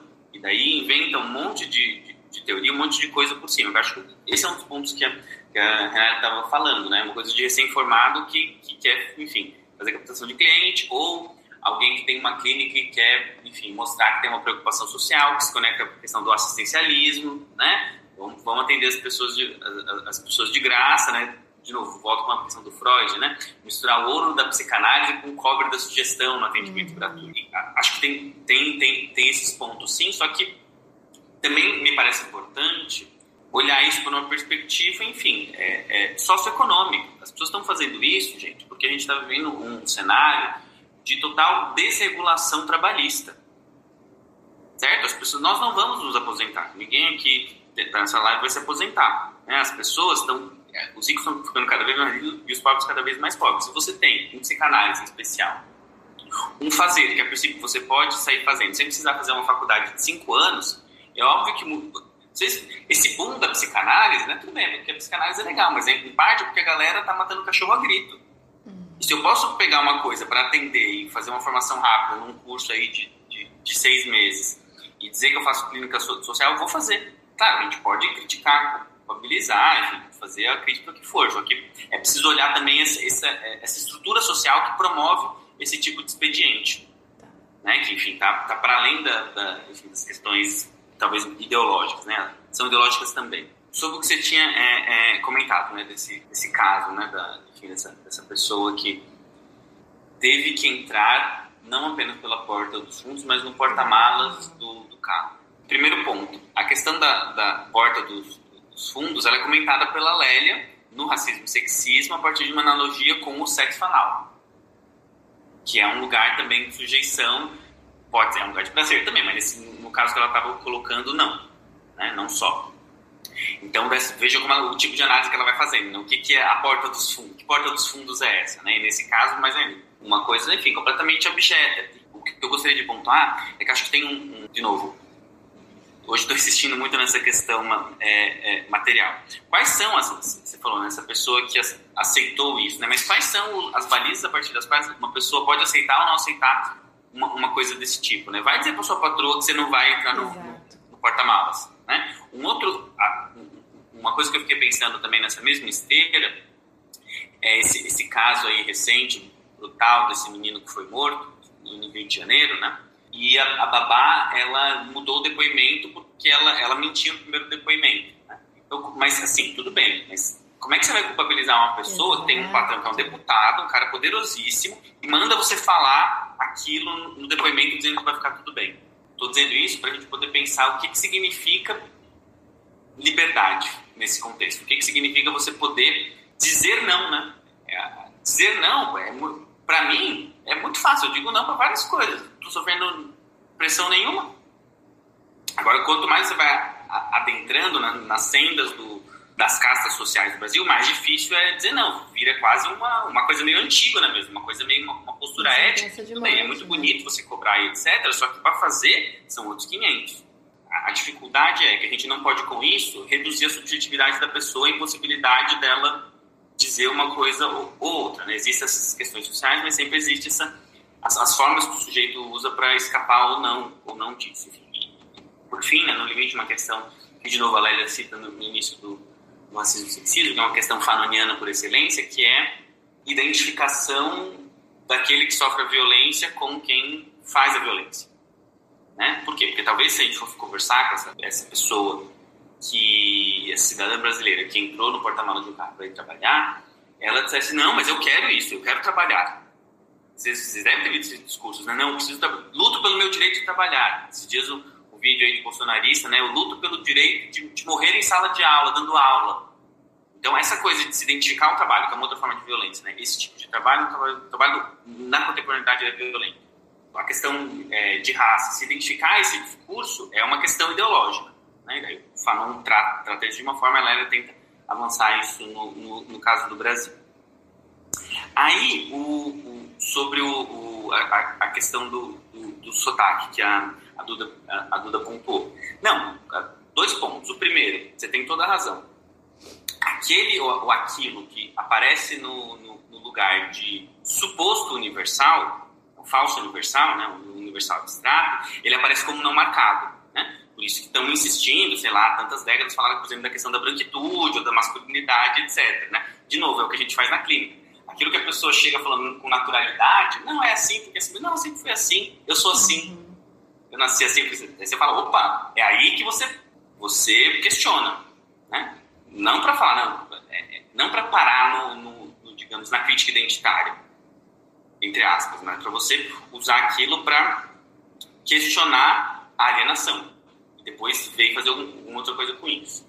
Agora, para além disso, eu acho que o, o, sotaque ele tem uma boa língua, porque essa é uma questão, de novo, gonzaleana, ela não é um detalhe. Uhum. Ela está longe de ser um detalhe. Como diz meu colega Paulo Sérgio, que é linguista e psicanalista, língua é sempre sangue. Certo? As pessoas morrem por causa da língua né, a noção de, de chibolete né, que o Freud usa para falar do complexo de Édipo, né, é tipo o chibolete da psicanálise, é a senha. Né? Por quê? Porque chibolê era uma palavra que uma tribo semita não conseguia pronunciar e você perguntava, né? Se a pessoa não, não, não consegue pronunciar, ou seja, ela não é da sua tribo, o chi direito você mata, é sangue. Ou outros tipos de violência, né? Como no, no, quem viveu no colégio nos anos 90 como eu, virava piadinha, ah, fala chiclete questão de homofobia. Né? Chiclete chiclete. Ou seja, existe uma, uma, uma relação íntima entre língua e violência, especial no Brasil, que é um país que conseguiu a sua unificação, entre outras coisas, por meio de um massacre linguístico. Certo? Hoje a gente está falando muito da questão do, é, é, africana, mas é, é, importante pensar que é, é, esse processo foi possível porque, primeiro, a gente teve uma tentativa de escravização, escravização de povos originários, e depois uma, um, um, processo de apagamento das línguas, porque em princípio fizeram, de novo está tá numa fala do Paulo Sérgio isso, uma invenção de uma língua franca, né, o, a língua geral, aqui no, no, século, no século XVIII, depois que se unificou to, todas as línguas, você tirou as especificidades linguísticas, ficou fácil você meter o português. E daí o português aparece na, na porta dos fundos é, é, por outras razões. Mas pensar em dominação é sempre pensar em linguagem. Ou a questão do pajubá, por exemplo, né, na, na comunidade LGBT. Né? É, língua é resistência. Claro, a gente não pode. Só a língua por si só, ela não é. Não se prerroga assim, como uma resistência, ela tem que estar articulada às outras coisas, mas eu acho que eu comentaria isso também em relação ao, ao, ao sotaque.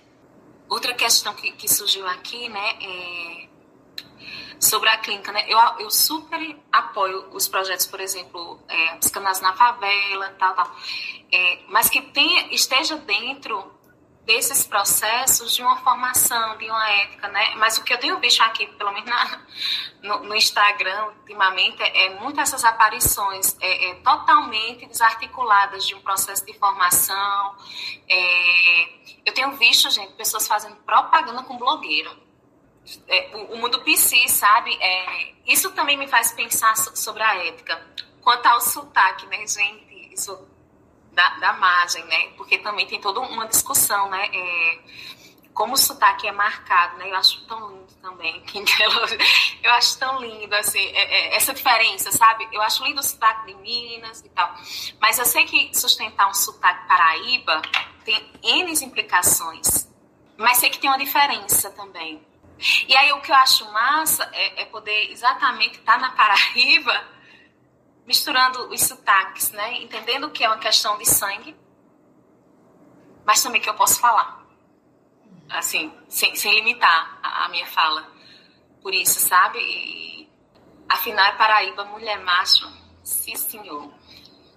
Eu vou ler da Grazi, se, se tiver alguém perdido a gente volta, tá? Que é assim, que ela faz parte de um coletivo em São Paulo chamado Perifana, Perifanálise, que tem se proposto a provocar a psicanálise em territórios marginalizados. Nosso questionamento atravessa exatamente a defesa ética de que a psicanálise precisa estar a serviço, que a quem ela a quem dela queira se servir estabelecido nos pilares da formação, supervisão, intervisão, transmissão e clínica, vamos nos propondo a uma prática psicanalítica não conservadora e política, implicada com os fenômenos sociais e suas expressões do sujeito na produção dos sintomas e do sofrimento. Agradeço as reflexões. Eu acho que, que pegando esse gancho da Grazi, quando Pedro fala da praxis, a gente tem que pensar nisso, né? Como é que a gente sai de, da clínica? Porque a emancipação e a transformação não vai ser o analista corrigindo esse sujeito que está chegando, senão já deu merda, né? É, então, como é que a gente vai construir outros lugares que daí essa, essa praxis pode ser de fato emancipadora, de fato transformadora, para ir alinhavando, mesmo sendo analista, fazer laços fora da clínica para uma emancipação social, porque se tem uma marca da Lélia é, é essa capacidade, né, de, de circular do acadêmico à roda de samba e permanecer ela, né, de, de, um, de uma coisa que, que se sustenta. O Freud atendeu de graça. Não é uma questão. É, mas como é isso, né? Quando você faz propaganda disso, eu acho isso complicado, né? Não significa que em momentos, por exemplo, agora na pandemia, né? Será que os pacientes permaneceram todos com a mesma renda? Uhum. Né? Teve muitos pacientes que passaram perrengues, a gente manda o paciente embora, não sustenta a transferência. Como é que faz? Né? Qual a fórmula? Então, não se trata de, de, mas é, essa dimensão da, da, da publicização disso é, eu fico imaginando, será que Freud abriria o Instagram e, e, e diria, atende de graça, sabe? ou, ou Lacan, tá, o Lacan jamais, assim, não consigo nem imaginar que dizem que ele cobrava por isso da sessão, né? tipo assim, né? Estender as duas mãos para pegar o dinheiro. Enfim, mas né, é, é, não é disso que, que. Mas a gente pode atender, mas como a gente vai fazer isso num a um, né? Sem coletivizar, sem transformar isso numa massificação do sujeito, né? É, sem entender essa categoria do social representando como pobreza. Eu acho que isso é muito perigoso. Uhum. É, é, não significa que a psicanálise. E aí tem projetos super interessantes, eu queria compartilhar com vocês um projeto que Boca na Cena, que é do, dos psicanalistas unidos pela democracia, que uma vez por mês é, são artistas é, da periferia, artistas negros que fazem peças e depois normalmente são comentadas por psicanalistas essas peças. Então é um projeto muito interessante porque a bilheteria vai direto para esses artistas. Porque os artistas estão numa situação de vulnerabilidade. Eu acho que essa, esse tipo de saída, sabe, que vocês perguntam, existe muita coisa para ser feita que a gente pode fazer utilizando a, a, esse lugar, de algum modo, que tem um certo ainda privilégio, né? A gente tá num lugar aí que a gente não tá. Pelo menos é, é, na pandemia eu fiquei super desesperada, mas eu pensava, ai, vou passar fome, como é que vai ser? Eu vivo de clínica, como é que vai ser? A gente, né? Em, em março do ano passado eu tava eu passei uma semana atônita, assim, como vai ser? E, e pelo contrário, né? É, é, eu me assustei como, num momento tão pandêmico, as pessoas que procuravam, quem, o lugar social dessas pessoas, sabe? Então, acho que isso é uma questão. Quem tá vindo pro consultório agora? E quem não está vindo, quem precisou deixar de vir, quem não suportou. Só que aí essas reflexões, elas precisam ser feitas e formas de acolher esses sujeitos em, em diversas esferas. Que eu não acho que é, o espaço seja o Instagram dizendo, venham, é de grátis. Eu queria poder compartilhar um pouco, então, porque que é, é, eu achei muito interessante essa provocação. Então, eu sou a Graziella, né? Eu que escrevi, que faço parte do coletivo, né? Da Perifanálise. Coloquei no Instagram, apesar da gente não fazer a propaganda Venham, que é de graça, até porque a nossa clínica não é uma clínica gratuita e nem nomeamos a como clínica social, né? Ela é uma clínica, ela é um, ele é um coletivo de psicanalistas, né? Que estão se propondo a pensar uma psicanálise, né? Que está a serviço do sujeito do ser humano né? E aí é nesse lugar, né? Desse sujeito, de, de, de oferecer para aquele sujeito que da psicanálise queira se servir, né? Só que a gente também sabe que ela não chega em todos os lugares. E aí como fazer chegá-la sem ter a intenção de ser assistencialista ou ser um salvacionista que vai lá oferecer algo novo, né? E, eu, e quando a gente sabe que não temos mais nada novo, né? Para oferecer, a realidade é essa né, que a gente tem para fazer é fazer essas leituras de quem, né, acho que dessa sociedade que já está aí, né, e que precisa ser compreendida. É, acho que a gente pode até afirmar hoje, né, que se a gente não tiver o cuidado de fazer a leitura desses processos históricos, né, de colocar, como o Pedro bem falou, né, quando a gente tem uma iniciativa que está descolada de processos políticos, éticos, teóricos, a gente tem nada, né? A gente tem nada. Então é por isso que o nosso coletivo, o coletivo da Perifanálise, eu, eu convido até vocês a conhecerem, é, ele está ele tá alicerçado nesses pilares, né? Então a gente estudou, né? A gente inicia os estudos é, lá em 2018 com o All-Star da Civilização, né? Tentando entender um pouco o que que lá naquela periferia onde nós todos trabalhávamos, né? A gente é todo, éramos todos trabalhadores de São Mateus, periferia de São Paulo, o que, que a gente estava vendo desse, dessa ascensão do discurso de, ultraconservador de lá para cá a gente vem reconhecendo que outras é, leituras a gente precisa fazer. Então a gente já leu Fanon, a gente já leu Grada Quilombo, a gente já leu é, Lélia Gonzalez e hoje a gente tem lido por conta exatamente, Renali, dessa, dessa confusão que se faz com esses coletivos que pretendem democratizar, com muito cuidado falando a, a psicanálise, com ofertas assistencialistas, salvacionistas, né? Então hoje a gente está lendo no nosso grupo de estudos, o livro da Elizabeth Andanto, que são as clínicas públicas de Freud, né, para poder tentar entender onde é que está esse ofício, né, ofício mesmo do psicanalista, que vive desse ofício, mas que não é só um trabalho, né, que tem todo um, um, um valor ético, inclusive, fora do valor econômico, para quem que ele vai servir, para que que ele vai servir qual que é a intencionalidade que tem também e que também grita no nosso ouvido quando a gente vê esse tipo de, de ação que é essa popularização para a rentabilidade, sabe? Estou falando com cuidado, mas porque para preservar mesmo, né, essa ética, né, um, um, ofício tão cuidadoso, um ofício tão importante numa época onde e daí é, eu fiquei, Lucilena, com a, com, a, com a visão da empregada no porta-mala. São essas pessoas que a gente atende. A gente não atende a patroa, a gente atende a empregada no porta-mala. Então, quando eu falo, né, somos analistas implicados, é implicado com essa leitura de sociedade, com essa leitura de fenômeno, que a pandemia também fez com que isso extravasasse. Se há um limite de razoável, para mim não há, né? extravasasse tudo, sabe?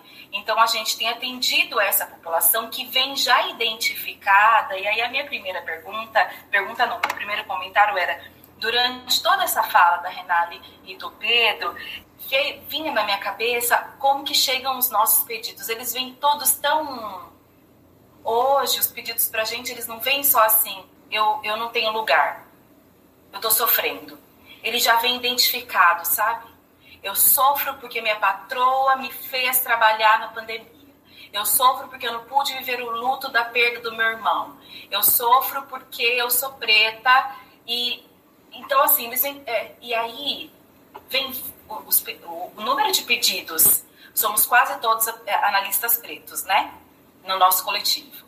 Todos eles vêm assim: eu quero com você porque você é preto, eu quero com você porque você é preto. Parece que tem uma, uma busca dessa pessoa que às vezes não tem nem o fundamental completo. Olha só que curioso, né? A gente acha que, né? A gente acha que numa análise ela chegava algum tempo atrás, e eu acho que isso tem uma preciso dar um pouco de valor para essa popularização da, da, da psicanálise ou do atendimento psicológico, porque essas pessoas começaram a chegar e a conseguir identificar e pedir, fazer o pedido, né? Falar da, né, da palavra a esse sofrimento, recorrer a alguém direcionadamente para lidar com esse sofrimento que ele já entende que é algo que, né, que esse sintoma que já produz sofrimento para ele, assim. Então ele já vem identificado, sabe? Ele já vem pedindo assim, eu quero falar do racismo que eu estou sofrendo, né? E eu quero falar com você que é preta, porque eu tenho a impressão, e muitos falam, eu acho que você vai me entender. Então, assim, a gente está muito, o nosso coletivo está muito preocupado em construir estudos, saberes eh, contemporâneos, né? Fazer a leitura desses fenômenos sociais, porque os, o, porque os símbolos estão chegando, sabe? Porque o sintoma está chegando. E está chegando nomeado. É, a nossa clínica não é uma clínica gratuita, a gente vai de casa a casa, como você falou, né, Renali?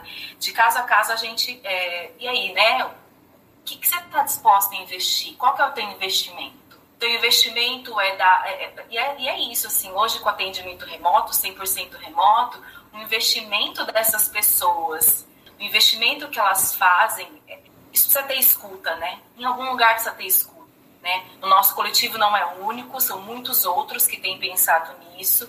E, e a gente tem feito transmissão, inclusive, dessa psicanálise para a gente poder problematizar de fato, sabe? Tipo de escuta que você está oferecendo. Ou você só está fazendo uma pesquisa, você só está fazendo um, experimento. Que tipo de coisa que você está oferecendo? Acho que era um pouco disso que eu queria refletir. Muito bacana essa, essa reflexão sobre clínica social, sobre que às vezes eu não vou inferir nada, né, é, correndo escrito de ser leviana, mas acho que a gente, se a gente tem um olhar atento, se nos provoca esse olhar atento, é porque a gente está baseado numa ética, né? Uma ética do que está se oferecendo. Porque, para além de ser um comércio, eu acho que é um espaço que precisa ser cuidadoso, né?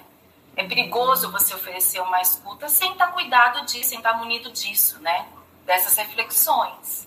A depender da escuta que se faça num lugar desse, né, em que muitas vezes as pessoas se interessam em estar ali escutando, né, falo da posição do profissional. Talvez esse sujeito nunca chegue numa análise porque ele vai estar o tempo inteiro na condição de objeto para esse analista. É impossível, né, ele ainda vai permanecer na mala do carro. Então, isso é muito sério. O que a gente consegue produzir né, numa análise tem poder de vida e morte. Perguntei a vocês quantas vezes vocês foram, salvos por si mesmo na análise a partir dessa escuta aí atenta do analista, né? Os sujeitos na pandemia têm sofrido abusos do ponto de vista do trabalho que, que precisam ser lidos. Existe o insuportável, mas quem é que pode estar com o luxo de dizer não vou sair de casa? Uhum. Tem gente que não tem casa. São, são N coisas que se abrem para discussão, mas, mas, repito, né? Uh, precisamos é, sustentar o fazer. E aí o Pedro fez uma fala, Pedro, o tempo inteiro você falando e me lembrando do, do, daquele texto do Lacan que ele fala do, do, da, da ética, da tática e da política, né? Como isso não pode estar dissociado? Bom, estamos na nossa hora, então não vou fazer nenhum mais, mais, mais longo, mas só para dizer, Graziela, enfim, agradecer muito a tua intervenção, o comentário que você trouxe sobre o perifanálise, né? Acompanho com muita alegria há um tempo.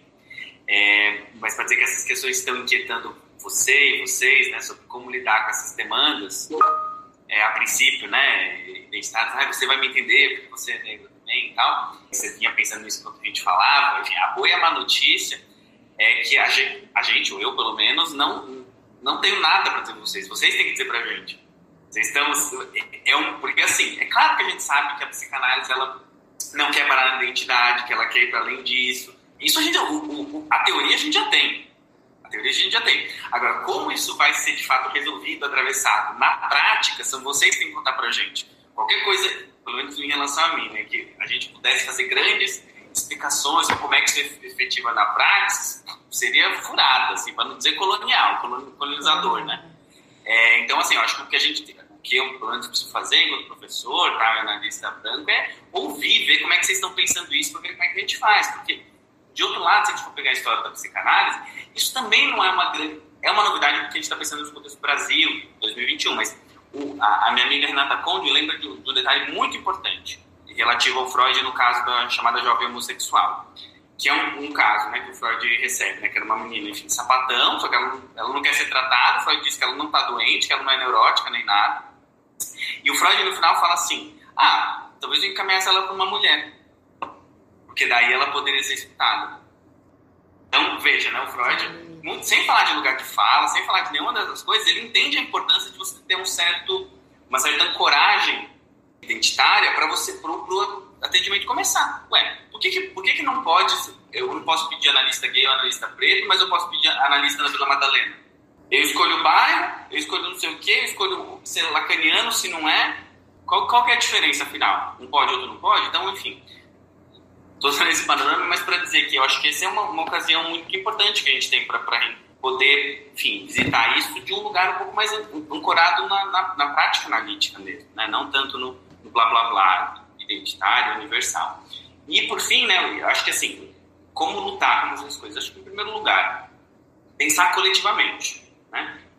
A gente já falou de pensar, construir essas coisas fora do Instagram, né? Aquela coisa de, de, de política de na rua a gente se encontra, né? Anarquista e comunista briga, etc. Mas quando você vai lutar contra o fascismo, a galera se junta na rua e, e, vai, mesmo sabendo das suas diferenças, né? Então, acho que assim, se organizar coletivamente, é, é, sair das redes, das redes, enfim, para chamar as pessoas para a rua, para praxis, mas também, apesar de toda essa potência, acho que a psicanálise tem enquanto, enquanto prática, também saber que existem transformações que precisam ser feitas em outros espaços, outros espaços políticos, que a psicanálise não vai dar conta, que a gente tem que agir também enquanto é, é, é pessoas, enquanto sujeitos de direito, não enquanto analistas. Lutar por partido é um, é um desses espaços, existem outros.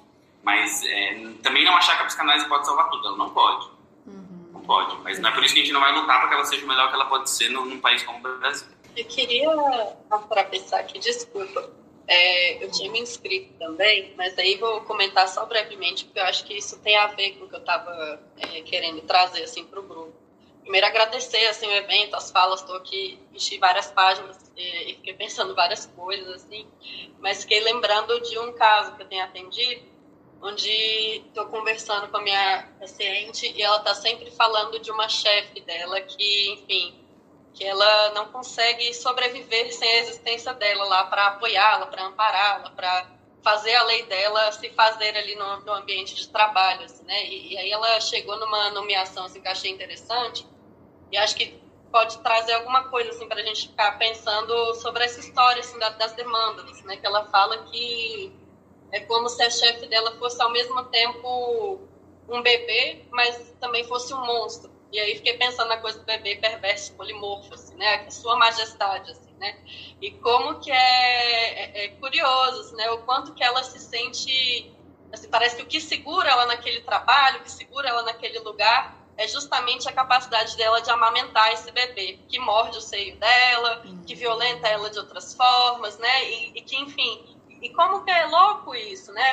A chefe lá, a pessoa de 40 anos, chefe, ela não pode se prestar, né? Não pode se dar ao luxo de se reconhecer em pé de igualdade com aquela funcionária, né? E que, enfim, que é algo que está ali num campo de uma metificação, ah, você é muito importante, sem você eu não conseguiria, sua fala, e não sei o quê, mas ao mesmo tempo isso sempre recaindo nesse lugar onde ela está amamentando, onde ela está nutrindo, né? E aí fiquei pensando nisso. Quando ela chegou para mim, ela também veio com essa demanda, né? Eu vim para você porque você é negra eu estou em análise há cinco anos e eu nunca consigo falar da minha questão racial porque isso vira um grande silêncio, né? E aí a gente fica com essa coisa, porque lembrando do texto lá do, do silêncio do analista do, do André Green, assim, né? E aí, é... enfim, dizendo tudo isso, é, que é como se a procura dela também fosse por um lugar onde tivesse outra mãe preta, né, pegando a Lélis, onde ela também pudesse ser amamentada nesse processo, onde ela pudesse também receber um nome nesse processo, onde ela pudesse também ser imaginarizada, né?